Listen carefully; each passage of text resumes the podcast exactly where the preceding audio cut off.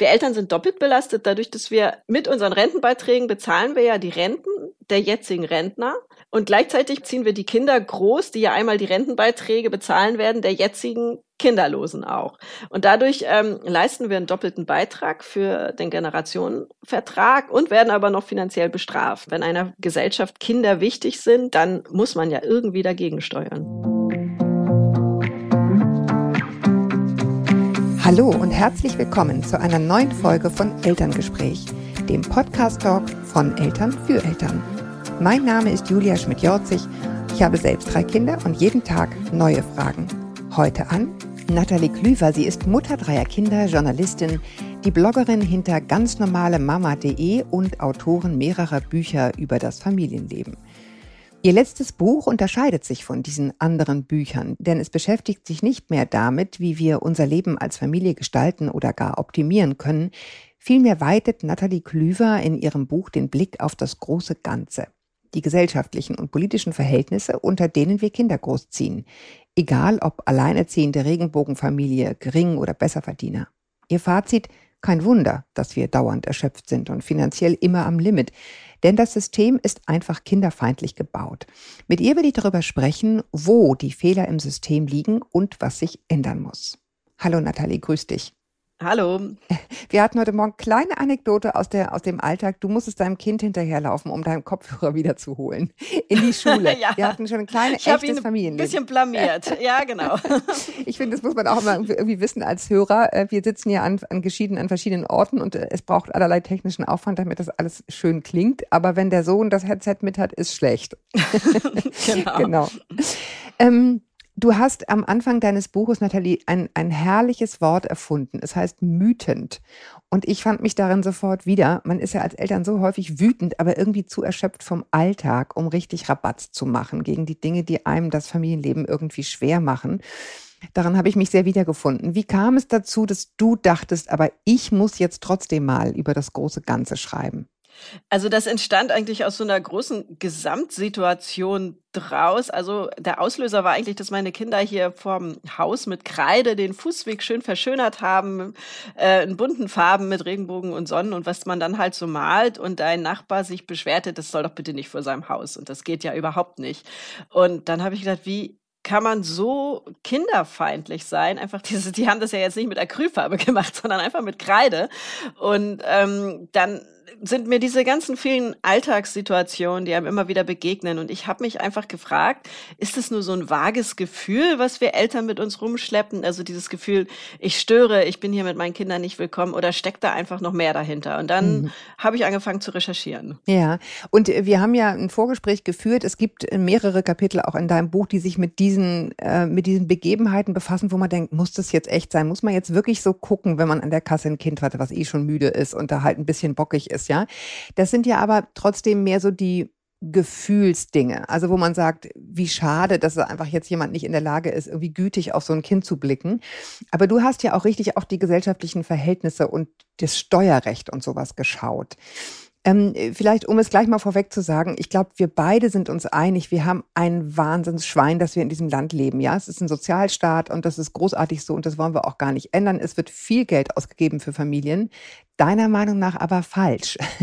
ja, äh, und ähm, inwiefern hast du das Gefühl, jetzt auch im Vergleich mit den skandinavischen Ländern, dass die Familienpolitik da falsche Akzente setzt, obwohl es gut gemeint ist, teils? Ja, dieses gut gemeint, aber nicht ganz gut umgesetzt. Das ist so ein ganz typisches Beispiel, was sich einfach durch unsere Familienpolitik zieht. Also ähm, wenn man sich jetzt die absoluten Geldleistungen anguckt, da ist Deutschland tatsächlich vergleichbar, wenn man es pro Kopf runterrechnet rechnet mit den skandinavischen Ländern. Aber das Geld wird unterschiedlich verteilt. Mhm. In Deutschland geht sehr viel tatsächlich an direkte Leistungen an Familien. Mhm. Und in Skandinavien geht es halt sehr, sehr viel mehr in eine wirklich sehr gut ausgebaute Infrastruktur. Also dort sind die Kindergärten, die Ganztagsbetreuung in den Schulen, das ist ähm, wenn man einmal dort war, dann will man eigentlich das nicht mm. wieder in Deutschland äh, wieder zurückkommen. Mm. Also es ist wirklich ein äh, ganz andere Art von Infrastruktur, aber nicht nur jetzt, was denn das Spielzeug und die Sauberkeit in den Einrichtungen betrifft, sondern auch einfach der Beruf der äh, Lehrkräfte und der Erziehenden, die werden dort sehr viel höher geschätzt, was sich in einer besseren Bezahlung ähm, mhm. widerspiegelt und im Ansehen widerspiegelt. Und dadurch ist die Qualität natürlich auch eine ganz andere. Und dadurch, dass es in diese Infrastruktur geht, haben alle was davon.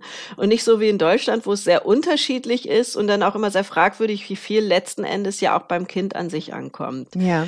Also das ist ein großer Unterschied. Und dann ist in Deutschland ja dieses Gießkannenprinzip, das ist ja äh, was sehr beliebt ist, was immer gemacht wird, wenn man irgendwie Entlastungspakete schnürt. Und ähm, das ist so ein bisschen das in Deutschland, die Familienpolitik hat kein übergeordnetes Ziel. Ähm, das fand ich sehr, sehr spannend. In Skandinavien sagt man, unser Ziel ist ganz klar die Vereinbarkeit. Und in Frankreich zum Beispiel, wir wollen einfach eine sehr, sehr gute Vereinbarkeit von Familie und Beruf. In Großbritannien will man die Kinderarmut bekämpfen. Und in Deutschland gibt's dieses Ziel einfach nicht. Mm, und nur es soll irgendwie allen gut gehen, ne? So. Genau, man macht so, man will niemandem wehtun und man will es allen recht machen und äh, dadurch eiert man halt seit Jahren einfach so ein bisschen rum. Ja, wir machen das mal, also ich würde gerne noch mal einen ganz kleinen Tick rumreiten ähm, auf dem, auf dieser Ausstattung. Weil das ist so ein bisschen immer die Krux, äh, das merke ich so, wenn ich zum Beispiel hier mit Elke so Hörerinnenfragen bes bespreche ähm, dass uns dann häufig vorgeworfen wird, also nicht häufig, aber manchmal so in den, in den Bewertungen, ähm, wir hätten irgendwie ein veraltetes Familienbild und wir würden irgendwie von der Kita oder vor der Krippe abraten und sowas überhaupt nicht, also wirklich überhaupt nicht unser, unser Ansinnen ist.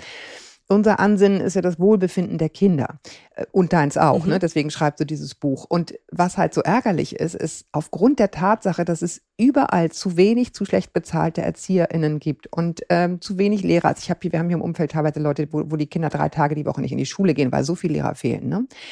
Und, ähm, und in den Krippen genau das gleiche. Chronische Unterbesetzung, schlecht finanziell ausgestattet. Und in der Folge ist es natürlich für die Kinder nicht so schön da, für die Eltern nicht so schön, die Kinder dahin zu geben, weil man irgendwie merkt, es ist einfach nicht optimal. Ja, es ist einfach vom Schlüssel her nicht optimal. Also die Krippenbetreuung in Dänemark ist ja auch wirklich von der, von der, vom Schlüssel her denkt man, das kann nicht wahr sein. Ist ja fast besser als zu ja, Hause, wenn du mehrere Kinder hast. Ne? Ähm, also es ist ja auch tatsächlich, äh, das, man muss ja auch erstmal einen Platz finden. Ja, ähm, all das. Es gibt zwar dieses Anrecht, aber es, es gibt ja einfach nicht genug Plätze. Also außerhalb der gut ausgebauten Metropolen ist es zum Teil noch einfach katastrophal. Und das ist auch so, wo du gerade Dänemark angesprochen hast, das ist auch was in Skandinavien einfach so ist. Da sagt man, das Kind hat ein Anrecht auf einen äh, Betreuungsplatz, während es in Deutschland ja die Eltern haben. Mhm. Aber wenn man aus Sicht des Kindes denkt, dann ist es schon was ganz anderes. Dort wird es nämlich als eine große Bereicherung angesehen, wenn das Kind diese Chance hat, mit anderen Kindern zusammen sich zu entwickeln und zu spielen. Und daran sieht man einfach, dass diese äh, ähm, der Ausgangspunkt und der Fokus ein ganz anderer ist. Ja, ja, total. Und interessant finde ich auch, weil du sagtest, in, in, in England ist es im Grunde ein anderer Fokus, nämlich Kinderarmut. Aber der ist im Grunde überhaupt nicht anders, weil ja in Deutschland es einen ganz klaren Zusammenhang gibt. Ne? Wenn du alleinerziehend bist, ähm, dann hast du wirklich ein Problem, dich aus der Armut rauszuarbeiten, egal jetzt ob Mann oder Frau, weil die Betreuung halt so schlecht ist, dass du das im Grunde alleine gar nicht wuppen kannst, so zu arbeiten, dass du für dich sorgen kannst. Also da gibt es ja einen ganz engen Zusammenhang zwischen Kinderarmut und Alleinerziehenden. Das ist ja auch der Skandal eigentlich in Deutschland. Ne? Das muss man wirklich mal sagen. Genau, also ich bin ja auch tatsächlich jetzt seit zwei Jahren Alleinerziehende und ähm, das ist ja, dass du sowas abfangen musst. Letzte Woche, ich habe zwar einen Platz theoretisch bis 16 Uhr für meine Kleine im Kindergarten, aber dann kommt um 7 Uhr eine E-Mail vom Kindergarten. Bitte holen Sie Ihr Kind heute um 13 Uhr ab. Am besten bringen Sie es gar nicht erst hin, weil wir zu wenig ähm, ErzieherInnen haben, weil alle krank sind. Und also selbst diese, wenn man einen Platz hat, ist es damit ja nicht gesagt, dass man halt wirklich äh, Vollzeit arbeiten kann oder eine Betreuung für sein Kind sicher ja. hat. Okay, jetzt haben wir gesagt, irgendwie Gießkannenprinzip, äh, das Geld wird ja durchaus verteilt, es geht an die Familien selbst. Du hast nochmal, ähm, wo wir ja auch bei Eltern und Brigitte eine, eine große Kampagne hatten, auch nochmal die Elterndiskriminierung am Arbeitsplatz, also sozusagen als strukturelles Problem ähm, diskutiert. Was, was hast du da herausfinden können? Ja, das ist äh, tatsächlich, äh, wenn wir von Kinderfeindlichkeit sprechen, ist es ja ganz oft auch verbunden mit einer Familienfeindlichkeit oder Elternfeindlichkeit.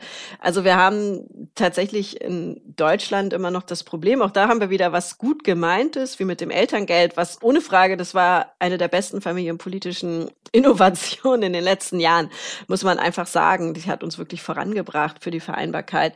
Aber wir haben ja immer noch den Fakt, dass ganz, ganz viele Väter gar keine Elternzeit nehmen oder nur diese zwei Monate, diese Vätermonate nehmen, wo man dann nach Neuseeland reist und mm. äh, also dieses, äh, dass man dann den Familienalltag wirklich erlebt, äh, das passiert nicht so wirklich. Und selbst Väter, die diese zwei Monate nehmen, müssen mit ähm, Diskriminierung danach im Job rechnen, mit blöden Kommentaren, mit Mobbing und so weiter oder in vielen Berufszweigen nehmen Väter diese Monate gar nicht, weil sie von vornherein sagen, mein Chef würde, würde mich da würde mich völlig fertig machen, wenn ich danach frage. Und ähm, das zeigt halt einfach, es ist gut gemeint, ähm, aber es ist noch nicht so richtig umgesetzt. Ähm, das Ganze, dass man es wirklich geschafft hat, dass Eltern sich gleichberechtigt um ihre Kinder äh, kümmern. Und da ist zum Beispiel in Finnland ein ganz guter Ansatz.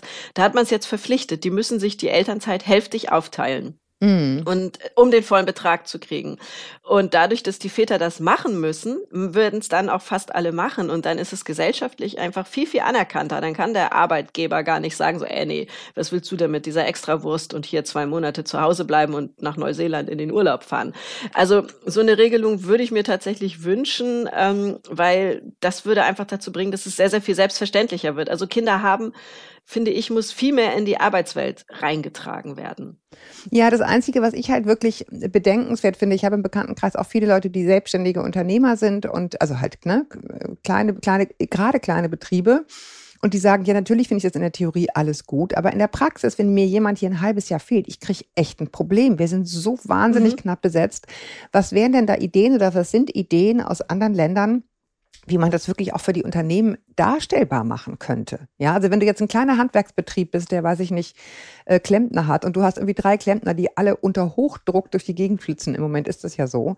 Ähm, so und ja. einer davon ist irgendwie ein halbes, äh, ein halbes Jahr nicht da. Ähm, dann ist das für so ein Unternehmen wirklich eine massive Einbuße, denn für ein halbes Jahr findet der ja niemanden, ne? Ja, da braucht man tatsächlich ähm, finde ich äh, sehr viel mehr auch Unterstützung vom Staat. Mhm. Und ähm, man muss das einfach viel, viel mehr regeln, dass die Unternehmen da dann auch keine finanziellen Einbußen haben. Ähm, das in diese Richtung. Also ich sehe tatsächlich da den Staat gefragt, dass der tatsächlich an den Rahmenbedingungen einfach arbeitet, ähm, dass das Ganze familienfreundlicher wird.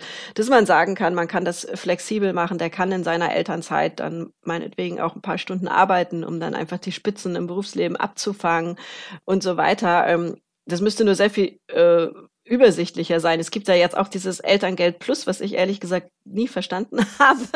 Schade, ich dachte, äh, du kannst es mir jetzt erklären. Also, es ist unglaublich. Das ist aber auch so typisch. Man hat dann wieder sich irgendwas ausgedacht und dran gearbeitet. Aber es ist so kompliziert, dass man sozusagen erstmal ein Bachelorstudium braucht, um zu wissen, wie man das Elterngeld Plus beantragt. Ähm, sowas muss einfach sehr viel übersichtlicher gestaltet werden und nicht immer einfach nur hier ein bisschen nachgebessert und da ein bisschen nachgebessert. Ja, ich glaube, was halt, was so die Unternehmen betrifft, irgendwie auch nochmal ganz wichtig ist, ist zu sehen, dass es eben nicht nur so ist, dass Familien mit Kindern diese Auszeiten zuweilen brauchen, sondern du kannst ja auch einen Ehepartner haben, der, der auf einmal Pflege braucht oder deine Eltern brauchen auf einmal Pflege. Also ich glaube, wenn man es schaffen könnte, in den Betrieben ein Bewusstsein dafür zu schaffen, dass man sagt, okay, jetzt musst du ein bisschen für mich übernehmen. Und wenn dann deine Mutter aus der Kur zurück ist, äh, dann übernehme ich für dich ein bisschen. Also, dass das nicht nur so eine äh, Familie ist gleich, drei kleine Kinder wollen versorgt werden, sondern diese ganzen Stoßzeiten, die wir ja alle haben, ähm, die treffen auch häufig zusammen eben mit dem Thema Pflege der Eltern. Ne? Ja, also diese flexibleren Lebensläufe eigentlich, ne? Also diese flexibleren Arbeitsbedingungen, weil das ist ja tatsächlich so. Das ähm, ist auch was, was mir am Buch immer ganz wichtig war, dass ich die Generationen nicht gegeneinander ausspielen will. Also auf gar keinen Fall, weil wir brauchen alle Generationen für eine funktionierende Gesellschaft. Und ich bin echt der festen Überzeugung, dass von so einer kinderfreundlichen Haltung und äh, Rahmenbedingungen, dass davon letztendlich alle profitieren. Denn wenn wir sagen, Kinder sind wichtig und sich um Kinder kümmern, ist wichtig, dann ist natürlich im gleichen Zuge auch sich um Kranke oder um Eltern zu kümmern genauso wichtig. Also einfach ja. dieses Ansehen der Care-Arbeit, dass das einfach steigt in den Köpfen. Ja, und das finde ich ganz interessant, weil das ist, finde ich, so ein, äh, so ein Effekt, der äh, ein ganz merkwürdige, merkwürdiger das Pendel in eine Gegenrichtung hat schlagen lassen, nämlich so nach dem Motto, Frauen und Mütter seid doch nicht bescheuert und kümmert euch sozusagen, sondern verdient jetzt mal endlich euer eigenes Geld ähm, sozusagen und ne, verlasst euch nicht auf eure Männer und so. Da ist natürlich ah, viel dran, aber das ist im Grunde wieder eine Entwertung von, von Care-Arbeit. Es geht ja nicht darum zu sagen, niemand soll sich mehr kümmern. Ich meine, das wollen wir ja nun wirklich nicht in unserer Gesellschaft, ne? sondern wir wollen, dass das irgendwie vereinbar ist und dass das so gewertschätzt wird, wie die Arbeit, mit der da draußen angeblich nur Geld verdient wird, wobei diese Care-Arbeit ja auch Geld wert ist. Ne?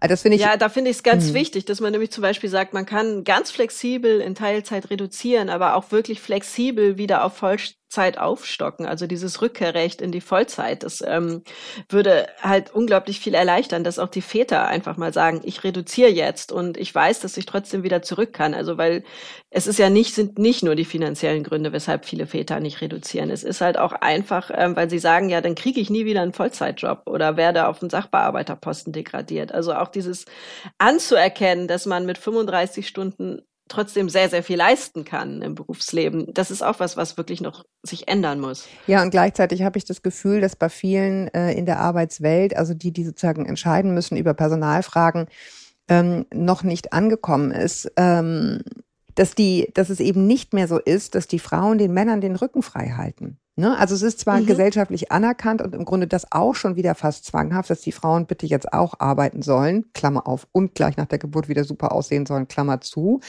ähm, sondern bei der, bei der sozusagen teilweise bei den Berufen der Männer ist dann irgendwie nach dem Motto, als wäre die Frau noch immer zu Hause ja, die das sozusagen alles. Das ist ja auch ganz typisch. Es werden ja nur die Frauen immer gefragt und wo ist eigentlich ihr Kind und ähm, die Männer werden sowas ja gar nicht gefragt. Das ist ja irgendwie immer noch so in den Köpfen drin und ich befürchte, das dauert auch noch eine Weile, bis sich das ändert. Also ich finde ganz eindeutig, dass bei den Männern in der Arbeitswelt Kinder auch einfach präsenter werden sollen. Also es ist, ich bin jetzt schon lange Freiberuflerin, aber als ich früher in grauer Vorzeit in der Redaktion gearbeitet habe, ich wusste von allen Kolleginnen, äh, wer von den Mutter ist und wer nicht, aber von den Männern wusste ich es von den wenigsten, weil äh, die einfach das Kinder haben nicht so in, in die Arbeitswelt reintragen. Ja. Und ähm, auch dieses Ansehen davon, dass jemand in Teilzeit sehr gut arbeiten kann. Ich hatte jetzt vor kurzem eine Veranstaltung in Flensburg, wo ich mit einer jungen Dänin geredet hatte, die ähm, ist im Personalbereich in Dänemark beschäftigt und die hat mir erzählt, dass zum Beispiel gerade Alleinerziehende sehr beliebt sind ähm, bei Personalern, weil so der O-Ton, da weiß ich, dass die effektiv arbeitet. Die schnackt nicht viel rum, sondern die hat ihre Arbeit dann auch innerhalb der sechs Stunden erledigt. Und es ist ja ein ganz anderer Ansatz als bei uns. Ja, ja, ja, absolut. Du hast dir daraufhin auch nochmal das, äh, also wir fordern hiermit sozusagen flexible Arbeitszeitmodelle, sozusagen, um das nochmal abzubinden, was wir da gerade besprochen haben. Ähm, und äh, du hast ja auch das deutsche Rentensystem daraufhin nochmal angeguckt und hast gesagt, es ist einfach so, wie es gebaut ist, ist es unfair für alle, die Care-Arbeit leisten. Ja, das deutsche Rentensystem ist eins meiner Lieblingskapitel. Ja. Ich dachte erst so, ach, ich nehme es jetzt mal mit rein und ähm, es ist ja irgendwie auch nicht besonders sexy, mal ganz ehrlich über nee. Rentenrecht und Steuerrecht zu reden. Aber ich hatte dann einen sehr guten Interviewpartner und das hat richtig Spaß gebracht, weil äh, bei der Rente kann man das in Zahlen beziffern, wie äh, Familien und Eltern einfach finanziell finanziell belastet sind und mehr belastet sind als Kinderlose. Ich will auf keinen Fall, bitte nicht falsch verstehen, Kinderlose äh, gegen Eltern ausspielen. Ähm, aber es geht in diesem Fall einfach darum, Benachteiligung abzufangen mhm. und ähm, es den Kindern, also es geht, geht ja auch um Kinderarmut, es Familien einfach leichter zu machen. Und dieser Professor, mit dem ich gesprochen hatte, der hatte halt alle familienpolitischen Leistungen gegenübergestellt gegen die Kosten, die Kinder machen. Und Kinder kosten laut Statistischen Bundesamt 130.000 Euro, bis sie 18 sind. Nun wissen wir, dass mit 18 noch lange Kinder, nicht Schluss ist, ja. also wenn sie studieren werden, äh, wird's ja erst richtig lustig eigentlich. Und äh, nicht jeder kann ja in der Ausbildung zum Beispiel auch eine eigene Wohnung nehmen. Also äh, das wird ja noch ein bisschen so weitergehen mit den Kosten, die Kinder haben. Und er hat halt die ganzen familienpolitischen Leistungen gegenübergestellt, gegenüber diesen 130.000 Euro Kosten. Und da kamen ungefähr, ich glaube, 55.000 Euro raus, die Eltern einfach mehr Kosten haben als Kinderlose. Mhm. Und wenn man sich das überlegt, dass das Geld einfach anzulegen, eine private Rentenversicherung in eine Immobilie, das ist halt einfach mit Zins und Zinseszins ein wirklich äh, sehr starker finanzieller Vorteil. Davon und kannst du sehr alt werden, ja. Ja, genau. Wenn du das dann anlegst mit 20, äh, hast du eine ganze Menge Geld, die dann später ist. Und der hat halt aber einfach gesagt, wir Eltern sind doppelt belastet, dadurch, dass wir ähm, mit unseren Rentenbeiträgen bezahlen wir ja die Renten der jetzigen Rentner. Und gleichzeitig bezahlen wir, äh, ziehen wir die Kinder groß, die ja einmal die Rentenbeiträge bezahlen werden, der jetzigen Kinderlosen auch. Und dadurch ähm, leisten wir einen doppelten Beitrag für den Generationenvertrag und werden aber noch finanziell bestraft. Und wenn man sich das so auf der Zunge zergehen lässt, dann kann das ja eigentlich ähm, gar nicht sein. Und ähm, wenn einer Gesellschaft Kinder wichtig sind und dann muss man ja irgendwie dagegen steuern. Ja, dann nächstes Thema. Ich will das jetzt alles, was du so super recherchiert hast, brav abfragen, weil das ist wirklich, ne, es ist jetzt nicht nur so ein gefühltes, äh, so ein gefühltes Ding. Das Thema Mehrwertsteuer. Oh ja. Ja, genau. Ich meine, das ist wirklich, wenn man es liest, denkt man, es krauseln sich einem die Fußnägel. Aber sag doch mal. Äh, ja, also ich finde, das beste Beispiel ist der Babybrei im Glas, äh, der mit 19 Prozent ähm, besteuert wird. Ich meine, der Grund ist, weil er verarbeitet ist. Und Trüffel, Kaviar, Kaffee kriegen wir für 7 Prozent. Ähm, Kaffee geht jetzt für Eltern vielleicht wirklich noch als Grundnahrungsmittel durch, gerade wenn die Kinder kleiner sind.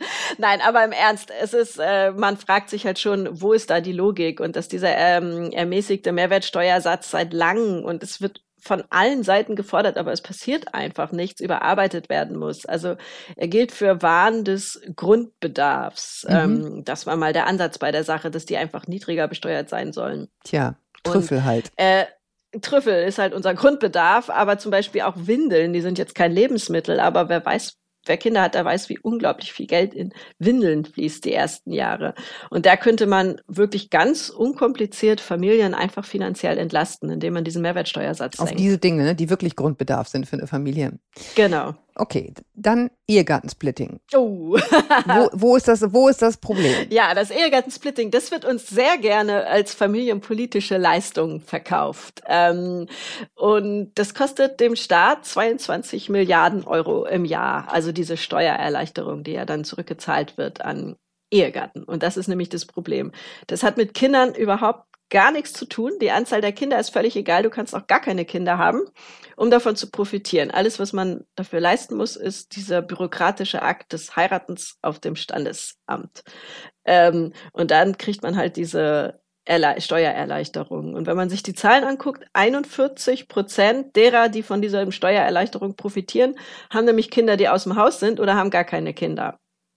Und das zeigt ja schon, dass es ähm, nicht wirklich was mit Familienförderung oder so zu tun hat. Das ist einfach ein Relikt aus den 50er Jahren, was sehr, sehr viel Geld kostet ähm, und was zu alledem, und das wissen wir ja, Frauen auch in die Teilzeit zwingt, mehr oder weniger, weil es sich gar nicht lohnt zu arbeiten.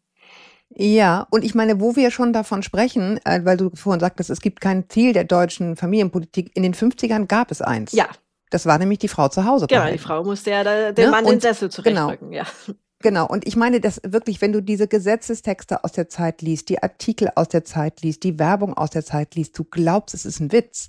Aber es war so und es ist noch nicht lange her und die Gesetze stammen aus dieser Zeit. Also da kann man jetzt wirklich nicht mehr sagen, dass es ohne, ne, das, das, das war zum Ziel. Ja dass die Frau halt höchstens, in, also allerhöchstens in Teilzeit, Klammer auf, mit Genehmigung ihres Mannes, genau, bis 1977, zu, arbeitet. das sage ich immer 77. gerne dazu. Erst ab 77 durfte die Frau genau. ohne Genehmigung des Mannes arbeiten, was, es ist völlig verrückt, wenn man es Genau. Deswegen darf man sozusagen sehr wohl Gesetzen, die aus dieser Zeit äh, stammen, misstrauen. Ja. ja, weil, weil sie eben sehr wohl ein, ein Ziel hatten. Und ich glaube, das muss man sich auch immer klar machen ähm, auch wenn das vielleicht nirgendwo geschrieben, äh, geschrieben steht, es gibt schon versteckte Ziele, mhm. ne? zu sagen, wir wollen die klassische Familie erhalten. Klammer auf, was ist das eigentlich, Klammer zu. Wir wissen heute, Familie ist das, was du lebst, auch über alles, wo Kinder sind, ob man da jetzt verheiratet ist oder nicht, das ist Familie. Mhm. Aber der Staat wenn er ehrlich ist und wenn man ihn sozusagen auf die Nagelprobe macht aufgrund der Gesetze, die er sozusagen äh, durchsetzt, dann scheint da irgendwie noch ein anderes Bild vorzuherrschen. Und das muss man einfach verstehen, dass es da so eine strukturelle Diskriminierung gibt und damit ja auch übrigens Ehegattensplitting für Frauen wie dich oder, oder Alleinerziehende wie dich. Ähm, wenn du allein lebst, wirst du besteuert, als wärst du ein Single als Mutter. Genau, egal ob ich noch die Kinder dazu habe oder nicht. Also das ist halt schon ähm, eine Sache, die man nicht als familienpolitische Leistung anführen kann. Und da gibt's auch Modelle. Ja. Also in Skandinavien gibt's eine Individualbesteuerung, die einfach sehr gerecht ist. Ähm, und in Frankreich kriegst du Steuererleichterung mit der Anzahl deiner Kinder. Also wenn man ab dem dritten Kind kriegt man, das bezahlt man halt tatsächlich kaum noch Einkommenssteuer, äh, weil die einfach die Geburtenrate damit natürlich massiv fördern wollen. Ähm, und in Deutschland. Und Individualbesteuerung, um das nochmal ganz kurz zu sagen, verzeih, wenn ich dich unterbreche, aber Individualbesteuerung bedeutet eben, es lohnt sich für mich zu arbeiten. Ja, genau. Ne? Und nicht dieser Effekt, den du mit Steuerklasse 3 und 5 hast, wo du hinterher drauf guckst und denkst, ja, ich meine, also dafür kann ich echt zu Hause bleiben. Ja, also es machen ja auch nicht wenige, ne? dass die dann sagen, okay, ich will eh in anderthalb Jahren wieder schwanger werden, weil ich das zweite Kind bekommen werde, dann lohnt sich das ja gar nicht. Und der Kita-Platz kostet dann auch noch, äh, je nachdem, in welchem Bundesland du wohnst. Also ich zahle äh, für meine Kleine im Kindergarten 350 Euro inklusive Essen. Und wenn man dann mehrere Kinder hat und dann noch diese Steuererleichterung, auf die man verzichtet, dann stellen das schon einige mhm. in Frage. Ja, ja, zu Recht. Das ist eine Matheaufgabe. Ja, genau. Das ist eine Matheaufgabe, die nicht aufgeht, weil es so gebaut ist. Und es ist auch eine mangelnde Anerkennung der Arbeitsleistung, die man dann hat. Man arbeitet ja auch, man mhm. will ja auch irgendwie eine Anerkennung haben. Und wenn die Anerkennung sich finanziell in gar nichts äußert, das ist also genau, ja. dann ist schlecht. Ähm, noch ein, ein Thema, äh, das ist Bildungskosten, Lernmittelfreiheit. Mhm. ja, äh, Lernmittelfreiheit heißt nicht, dass man nichts bezahlt. Die gibt's ja auch mhm. nicht in allen Bundesländern ähm, und äh, bei uns gibt's sie zum Beispiel in Schleswig-Holstein, aber das äh, heißt trotzdem nicht wirklich viel, weil in der ganzen Grundschulzeit gibt's gar keine Bücher zum Ausleihen in der Schule und auch auf dem Gymnasium muss man trotzdem noch ganz viel dazu kaufen. Also ich habe mhm. Anfang des Schuljahres pro Kind über 200 Euro bezahlt und da waren jetzt nicht die Verbrauchsmaterialien wie Hefte dabei. Es waren halt irgendwelche Arbeitsbücher, in die die Kinder in der Schule reinschreiben und so weiter. Und das hat einfach mhm. so immens viel Geld gekostet. Naja, und man muss eben auch wissen, ich beobachte das jetzt hier gerade bei uns. Wir haben ja eine ukrainische Familie bei uns wohnen, also in, der, in einer Wohnung im Souterrain. Und ähm, der Sohn ist wirklich aufgrund unseres Engagements als letzter, und ich war wirklich schnell, ja, als letzter äh, von diesen Flüchtlingen hier in Ahrensburg in eine sogenannte DATS-Klasse gerutscht. Das sind die Klassen, wo die Kinder Gottlob erstmal ein Jahr lang einfach nur Deutsch lernen. Der Rest der Kinder, die hier sind, ja, die gehen, die werden einfach traumatisiert, ähm, äh, völlig des Deutschen unmächtig, äh, sozusagen un, äh, wie heißt das, un, unmächtig, äh, sozusagen in, in, in Klassen gesteckt und verstehen kein Wort. Ja, also die Tatsache, dass es zu wenig von diesen DATS-Klassen gibt, die Tatsache, dass es zu wenig Lehrer gibt hier in der Umgebung an den Gemeinschaftsschulen, die die Kinder auf das MSA vorbereiten, mhm. wird dazu führen, dass du Problemjugendliche hast, die ihren Schulabschluss nicht machen.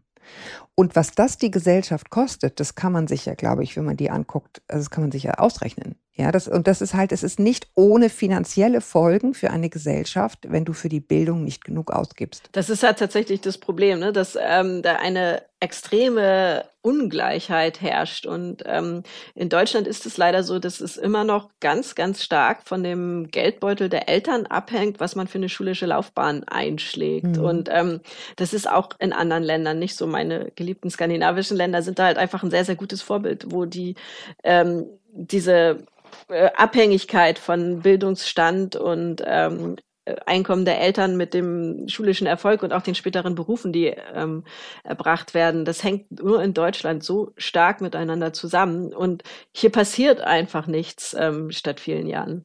Ja, und ich meine, dazu gehört für mich zum Beispiel auch sowas wie, wie Schulessen. Also Stichwort äh, besser verdienende Eltern. Wir zählen uns mal dazu. Also ich zähle mich mal dazu. Ähm, du weißt, das Essen ist einfach so grottig in der Schule, also machst du es zu Hause, weil du es kannst. Aber in der Folge ja. sind es natürlich immer zu wenig Leute, die in der Schule essen und es wird immer mieser. Das heißt, ne, die, die Kinder, die dann in der Schule essen müssen, die kriegen dann halt irgendwie drei Tage die Woche gefühlt Milchreis äh, weil, weil halt sozusagen das Budget nicht reicht, weil halt die Besserverdienenden ihre Kinder zu Hause abspeisen sozusagen. Und das ist in den skandinavischen Ländern eben auch anders. Ne? Da sind halt einfach alle in der Ganztagsschule, da gehört es dazu. Genau, da gibt's ähm, gar nicht Und dann hast Wahl, du auch ein ja. anderes Budget. Genau, dann hast du auch ein anderes Budget. Also das sind schon so strukturelle Dinge, die muss man sich mal klar machen.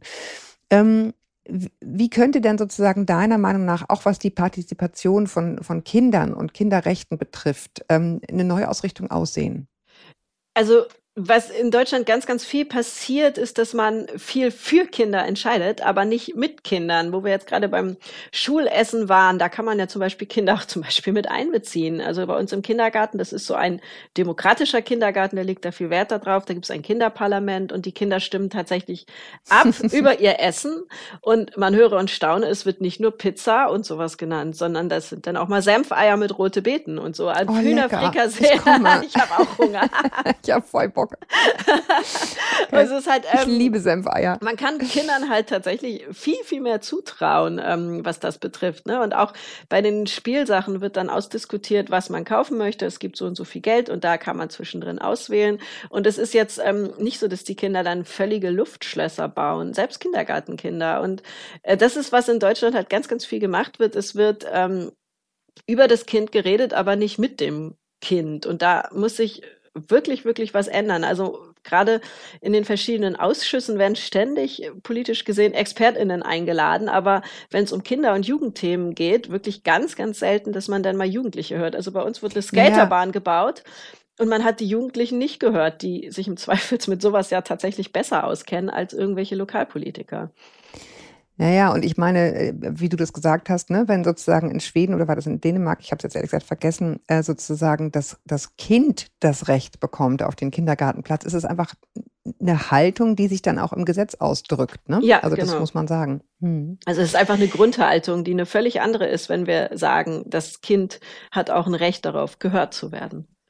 Und man darf eine Sache nicht vergessen, äh, bei unserer demokratisch, äh, demografischen, sag ich mal, umgekehrten Pyramide, also wo wir wirklich ein Ungleichgewicht haben von Jungen zu Alten, nämlich sehr viele alte Menschen. Das fällt einem dann auf, wenn man mal so in arabische Länder fährt, wo man denkt, huch, ja. wo sind denn die Alten? Ja, das, das fällt einem so wahnsinnig auf im, im Unterschied ähm, ähm, dass natürlich dadurch im Grunde schon, schon aufgrund der Demografie immer die Älteren für die Jüngeren entscheiden, auch bei den Wahlen. Ne? Deswegen sagst du ja auch gerne Wahlrecht ab 16. Ja, genau. Das ist tatsächlich mir ein total wichtiges Anliegen. Ich hatte mir die Zahlen angeguckt von der letzten Bundestagswahl und es waren tatsächlich über 12 Millionen, die über 70 waren die abgestimmt mhm. hatten. Und wir haben 13,75 Millionen äh, unter 18-Jährige, die überhaupt nicht mitentscheiden durften über die nächsten fünf Jahre. Und ähm, wenn wir uns das angucken, ist es zum Beispiel ähm, gesetzlich so, dass ein 95-Jähriger, der Alzheimer-Demenz hat, ähm, der hat immer noch das Wahlrecht und der kann wählen gehen. Und ich finde das völlig in Ordnung, weil dieses Wahlrecht ist ja ein elementarer Pfeiler unserer Demokratie. Aber im Umkehrschluss dürfen dann auch 16-Jährige wählen gehen. Und was mir ganz oft ähm, gesagt wird, wenn ich das fordere, ist, ah, die haben doch keine charakterliche Reife und das Gehirn ist noch nicht genug entwickelt. Das sind ganz nebenbei genau die ähm, Argumente, die man damals auch gegen das Frauenwahlrecht ähm, vorgebracht hat. So ist es ja. Äh, das ja, wir ja so auch seit es. Äh, knapp 100 Jahren erst haben. Das darf man ja auch wirklich nicht vergessen. Ja, und weißt du, ich, ich, ich glaube, das merkt man auch als Erwachsener, wenn man ähm, sich so mit den Dingen befasst. Und ich glaube, uns, uns Erwachsenen geht es im Moment irgendwie allen so, dass wir so voll sind mit Informat Informationen und sehen, es ist so wahnsinnig komplex alles, dass man fast handlungsunfähig wird. Ja, also ganz und ehrlich, ich finde, mit so einer gewissen Frische sieht denn genau. sowieso alles, ne? Also, ja, ja, Und, und, und trotzdem gibt es ja so ein Bauchgefühl, wo du irgendwie weißt, das kann nicht richtig sein, das kann nicht richtig sein. Mhm. Ja, so äh, ohne die Komplexität sozusagen zu verstehen, zu sagen, dass wir hier sozusagen endliche Ressourcen verbrauchen, bis sie geendet sind, das, also das, das, das kann ein Kind mit vier verstehen, dass es nicht hinhaut. Ja, genau. Ne? Also dieses also, Argument, die wissen noch nicht genug und haben noch nicht genug gelernt. Also dann müsste man ja im Umkehrschluss auch ähm, einen Politiktest äh, als äh, Wahlrechtbedingung knüpfen. Das ist natürlich totaler Blödsinn. Also äh, ich kenne auch ja. viele 50-Jährige, die sind charakterlich weniger gereift als manch 16-Jährige, die ich kenne. Also dieses Argument zieht halt gar nicht. Ähm, was ich mir sehr wünschen würde, ist, wenn man einfach den, das Wahlalter senkt, dass man Fächer wie Wirtschaft, Politik auch nicht erst ähm, in der Oberstufe lernt, sondern sehr, nee, sehr viel halt früher auch. einfach im Unterricht ja. nimmt. Also wir, wir stellen mal fest, ähm, auch nochmal zu den ukrainischen Flüchtlingen, ähm, äh, wir leben natürlich in einem wirklich vergleichsweise tollen Land, in dem überhaupt Sozialleistungen gezahlt werden. Also gerade auch diese Familie profitiert davon wahnsinnig.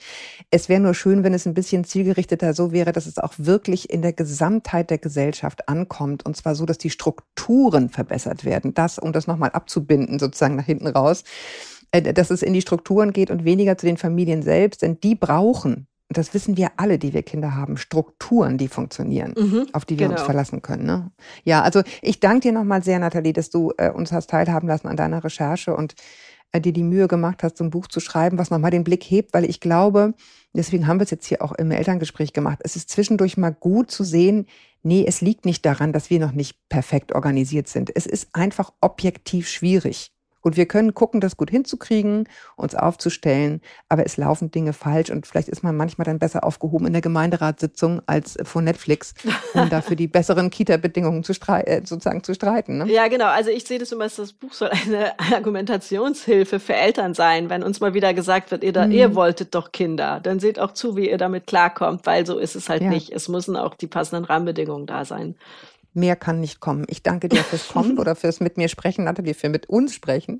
Und ich danke euch, dass ihr dran geblieben seid ähm, bis hierhin. Ich freue mich immer, wenn ihr uns weiterhin schreibt an podcast.eltern.de. Wir freuen uns auch über nette Sternchen bei iTunes oder wo auch immer oder jetzt bei RTL Plus Musik, wo man jetzt auch ganz viele Podcasts hören kann ab dem 15.